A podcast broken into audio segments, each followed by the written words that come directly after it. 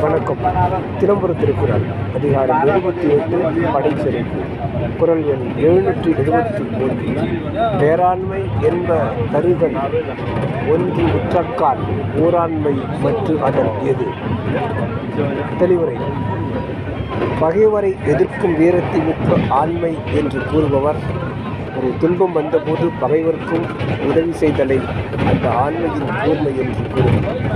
Aydın Bey.